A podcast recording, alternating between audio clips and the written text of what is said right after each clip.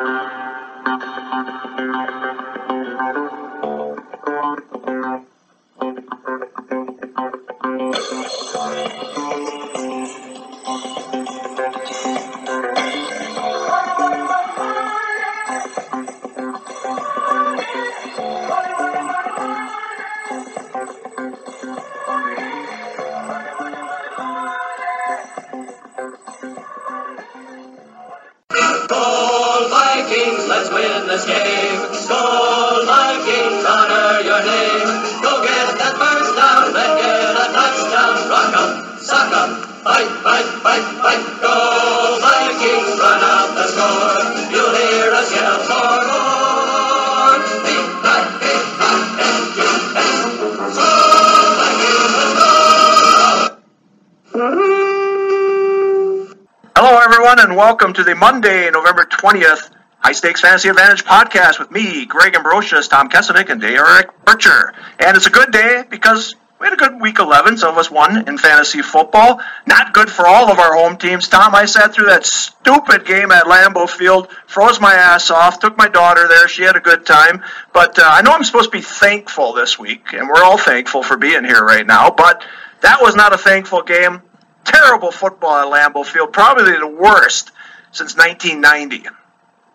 Yeah, well, I mean, it's a bad football team without Aaron Rodgers. I was, I went on Twitter yesterday morning. I was trying to, to think of what the Packers could do to win the game, and I, I came up with nothing because I didn't think they'd throw the ball well, and I didn't trust Jamaal Williams to, you know, run for 150 yards or whatever and, and carry him like that, and so they lost. I mean, they, you can't win. Brett Hundley's terrible he's killing Jordy Nelson. My God, yep. Jordy Nelson.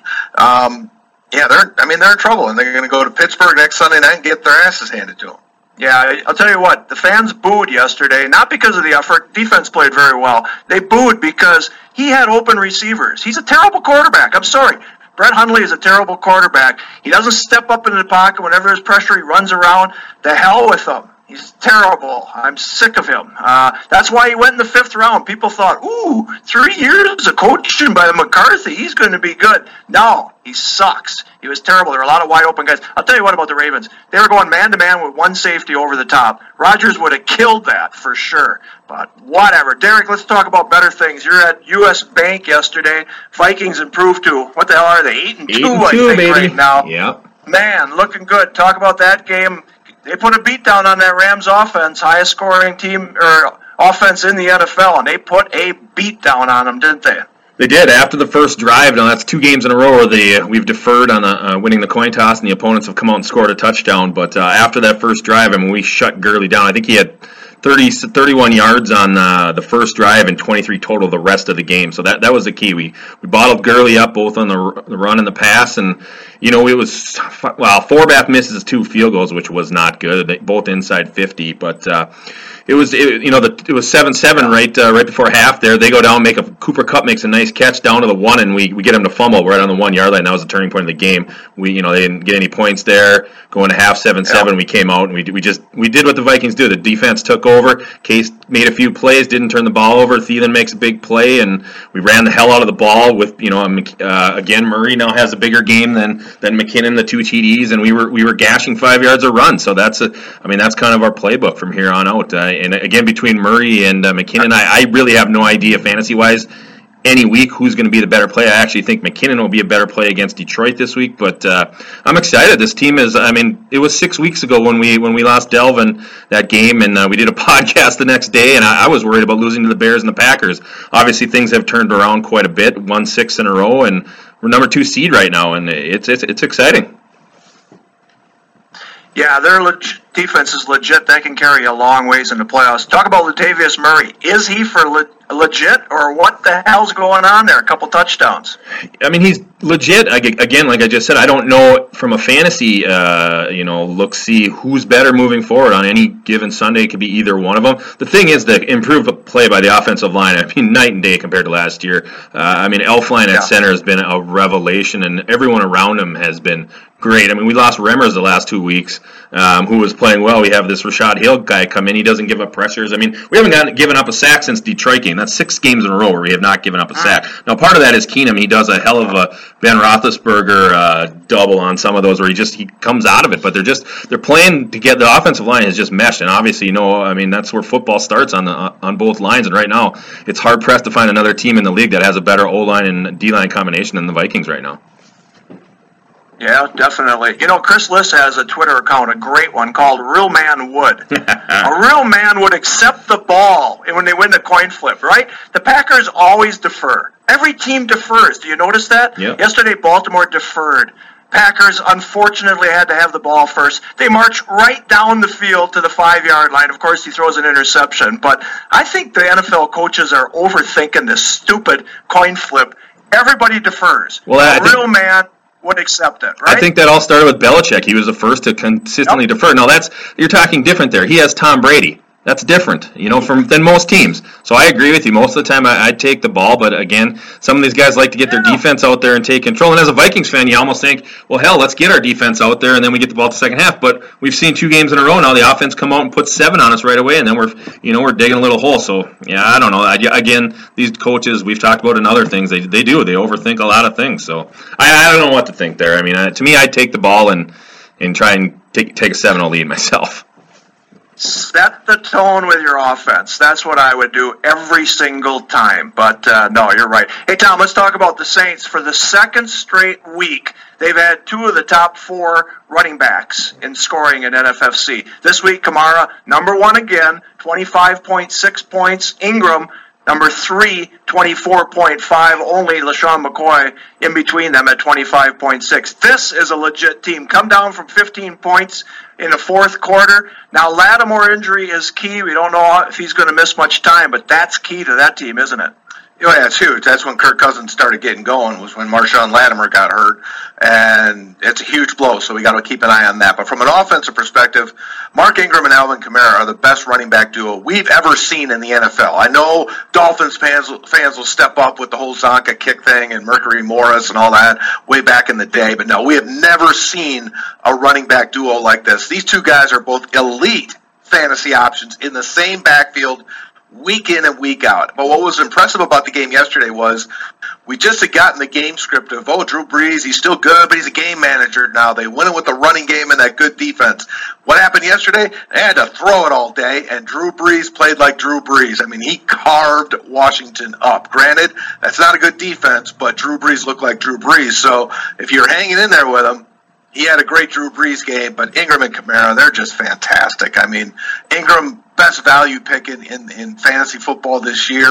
Kamara was probably a waiver wire pickup in a lot of leagues, not so many in the NFFC, but in a lot of other leagues. Yep. Best waiver wire pickup of the year. They're both fantastic and fun to watch. Kamara's touchdown catch, I don't know if you guys were obviously watching your own football games in person, but Kamara's touchdown catch was fantastic. He catches this little flip over the middle of the field, bobbles it in midair while there's two and three guys converging on him, catches it as they converge, breaks tackles, runs into the end zone. I love this kid. You know, last night's game between the Eagles and the Cowboys was a big one. I thought the Cowboys were going to come out good. They took the opening kickoff and almost scored on that one, ended up with a field goal. But from that point on, the Eagles just dominated. They're, they are in the lead right now for home field advantage. That may be the team to beat, not only in the NFC, but in all of football. Very impressive beat down by Philadelphia at Dallas, correct? Yeah, I'm, I'm very impressed with the Eagles sitting at nine and one, and uh, their offensive line, like ours, has just been a monster. I mean, they've lost their they lost their left tackle for the year, and they still haven't seemed like they're missing a beat. I mean, I don't know how many run, I don't know what their final was rushing yards yesterday, but they had to be over 150 easy. With you know, now you don't know who's doing it. It's Ajayi, it's Blount, it's Clement. They got Barner scores a touchdown in the first quarter, and then Carson Weapons still on the outside with his, you know with the weapons out there. You got uh, Jeffery and obviously Ertz and Torrey Smith scores a touchdown yesterday. Yeah, they're looking tough. All right, Tom, let's talk about some wide receivers here. We had, of course, the Thursday night beauty by Antonio Brown 10 receptions, 144 yards, three TDs. He had 42.4 NFFC points, but another wide receiver also went over 40. That was Keenan Allen. He was doing some Keenan Allen stuff yesterday. 12 receptions, 159 yards, two TDs. He ended up with 40.2 points. You had the Chargers D. You're all over them this week. Chargers very impressive and still in the hunt for the AFC West title. Yeah, I mean, we've been wait. Keenan Allen had been pretty big disappointment for for several weeks now. He has not been getting targets, had not been producing, had a couple of tough matchups in there, but still not getting it done. But he went bananas yesterday. The Bills couldn't cover him at all. Rivers didn't have to throw it to anybody else. He just threw it to Keenan Allen all day because he was open all day long, and he looked great. So if you started Keenan Allen, it, it was big for you. So and the Charger defense, yeah, I, I loved him a lot. I picked him up for us in the FSTA league. I played him in a couple nice. other spots, and I was big on them. Certainly, they were a little better than I thought they were going to be, but I still love the matchup because Peterman, that was just a horrific decision. Everybody other than Sean McDermott saw that one coming a mile away. Jay Peterman would have been better. Jay Peterman from Seinfeld, like we said last week, would have been better. yep. Yep. Actually, anybody would have been better. He ended up with minus 6.3. Oh, my now, God. We've been doing this 14 years. I don't think we ever had anybody. I mean, I'm positive we've never had anybody. We, we, we should look at that Josh Freeman Monday night game with the Vikings. Oh, that we should was go awful. back to that one. That's like the statistically the worst game in NFL history. I think we might have to look at that one and see if that compares. Right. Yeah, uh, five interceptions and a half. I mean, that was brutal. yeah. Not only that, but Tyrod Taylor outscored him in the half. He had like 22.7 points. So, uh, you know, put those two together and it was a 16 point game their quarterbacks. Not bad there. So, hey, speaking of defenses, Tom, let's talk about a little bit. This is the year where you really should stream defenses. You know, we picked up Houston thinking, oh, we're going to have them all year long. Well, we had to dump them after J.J. Watt. And, you know, we've been going in and out. Yesterday, Jacksonville led the way with 29 points. They're a team that you could hold on to and start every week, it looks like. But Baltimore, 28 points. The Rams, 25 points. Philadelphia, 22 points. I mean, it was really good defense, and this is the way to go. Stream your defenses if possible. Yeah, I agree. Unless you have the Jaguars, you just kind of lock them in every week because they are terrific. But there's not a lot of other lock-in defensive plays right now. I think the Steelers are pretty good, but you know we've seen Denver just give up touchdown passes by the bushel lately. I mean, Andy Dalton hit him for three yesterday, so they've got problems. We've yep. seen the Ravens defense be up and down, and then they drop a shutout at Lambeau yesterday. See, I agree. It's if you don't have the Jaguars and maybe you know maybe Seattle, but we'll see how Seattle can hang in there with their injury issues. But uh, just streaming, boy, hit the waiver wire each week, work the matchups, get your Chargers versus the Bills. Maybe next week it's the Chargers against the Cowboys. Who knows? So keep an eye on that. That's the way to play defense this year. All right, some of the injuries yesterday. We had Chris Thompson. We lost him for the rest of the year, which is a shame. He's dynamic for Washington. Now we've got Perine, who's going to be the starting running back there. Uh, and then we got Terrell Pryor on the IR. Thank goodness. Not a big loss. No. He wasn't doing anything for you. But those were two injuries of note. Darik, what do you think about this Perine? Would, is he a guy that deserves to be started going forward? He's really the last man standing in the Redskins' backfield. Yeah, I mean, like you said, he is the last man standing. I, I have no idea who their practice squad guys are or their second or third stringers. Uh, as Tom mentioned, he looked great yesterday. I don't think he's a very great running back, to tell you the truth. I've he looks he's looked completely pedestrian until yesterday. So maybe that's opportunity based. I, am not sure, but I, again, you got. I mean, there's no reason not that he's not a starter. He's a running back too. I would assume moving forward again, unless Washington has some somebody they pick up or pull off the practice squad. It looks like it's the Perine show the rest of the year. Yeah, definitely. All right, Tom, let's talk about the Atlanta Seattle game tonight. Like you said, our FSTA team is kicking ass. Great job on the pickup of the Chargers defense. That was worth about 23 points, I think. But uh, we're going to be 8 and 3. We've got Coleman and Ryan going tonight. We already got about 123 points on the board. What are you expecting from this game tonight? Like you said, Seattle's defense is always vaunted, but there's no Kam Chancellor and there's no Richard Sherman, so that's going to take a hit on them. Matt Ryan should have a good game tonight. Well, at least I hope so. He should, uh, but obviously the, the Falcon offense has really been the issue all year long. We don't know what we're going to get.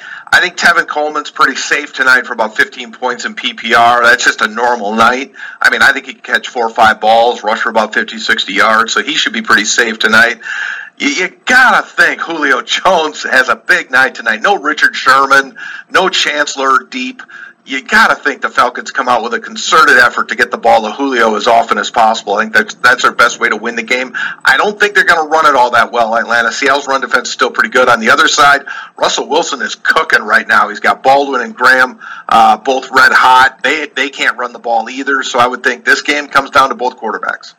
All right, Darik, come on, give a prediction for tonight. What do you think? This is my favorite. This is gonna. I'm making the call. It's gonna be the best Monday night game of the year. I think that the, right now the over under is 44. It's going way over that. Um, I think Atlanta found their groove a little bit last week. I think they're going to come out and not having Chancellor and Sherman there. That there's no Legion. It, the Legion of Doom is doomed. Uh, I think they come. I don't know who's going to win the game. Uh, Atlanta's a one point favorite right now in Vegas. Uh, I think it's going to be a shootout. I think it'll come down to who has the ball last. Uh, Russell Wilson going to put up monster numbers tonight. They're going to forget about the running game too, and I think Russell goes for both quarterbacks over 300 yards tonight. And I bet you there'll be six touchdown passes in the game. So whatever that adds up to, uh, I think it's going to be a shootout and a fun game.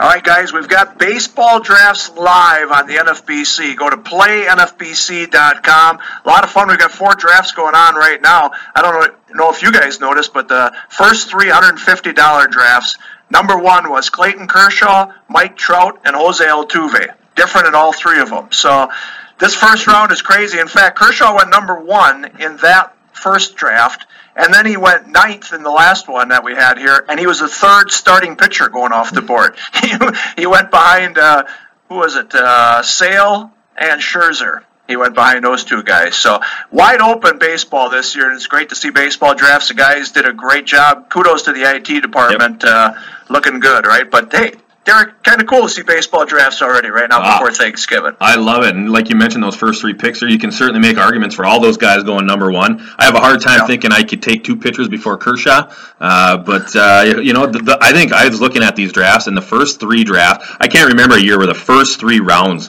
looked so freaking loaded. And I know a lot of that was yeah. because of the power barrage last year and the strikeout barrage by the pitchers. But man, oh man, you're getting guys down there at the end of the third round. I mean, George Springer's lasting till the end of the third round in a couple of these, and it's yeah. they're just loaded. So it, yeah, it's great to see guys guys getting out and signing up. We like you said, we're four drafts in already. We get we filled up our first uh, 50 draft too over the weekend. I don't know how that one's going, the 12 teamer. So we'll see how that one's going. But yeah, it's I mean it's not even Thanksgiving yet, and we'll have. Uh, you know, we'll have 10 drafts underway by Thanksgiving, most likely. So, great. Yeah, we haven't pro- promoted it too much, but we do have $50 draft champions leagues. These are 12 teams, 50 rounds. I mean, if you're looking to just look at the player pool, see where guys are going, man, you can't beat this. And we're going to have nightly drafts of $50 ones as well. You're going to love that, folks, just to jump on in on a snowy night in December or January and just do a fifty dollar fifty round draft. What the hell? See top six hundred players and have some fun. Two things I've noted so far is Bryce Harper is dropping further than I thought. I've seen him going like eleven and twelve. Twelve and Carlos one, Correa. Yeah.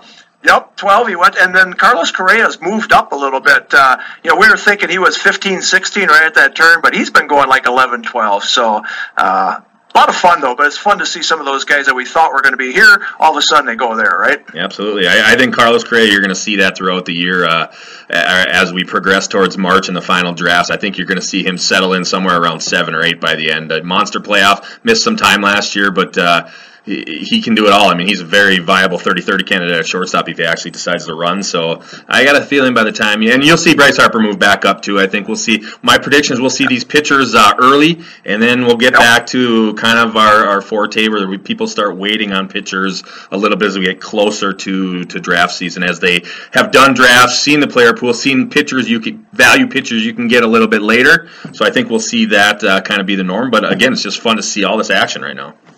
Yeah, I agree with you. I, think 17 of the first 47 picks were pitchers uh, in that first one. So you got to get a guy that's going to strike out 250 if you want to. You're going to get him early, that's for sure. Tom, I know you're not in baseball mode, but the rumor is Brewers are looking at Jake Arrieta, and that got your interest Ooh. today. Come on, let's spend some money, right? Yeah, why not? I mean, shoot, they, their team overachieved last year. They definitely need pitching at the top of the rotation with Jimmy Nelson hurt. Yep. Yeah, why not? Let's go get Jake Arrieta, to steal him away from the Cubs, and uh, see where it goes. I'm, I'm fine with that. That'd be a great All signing. Right, great signing for the Brewers if they can get that done. Yeah.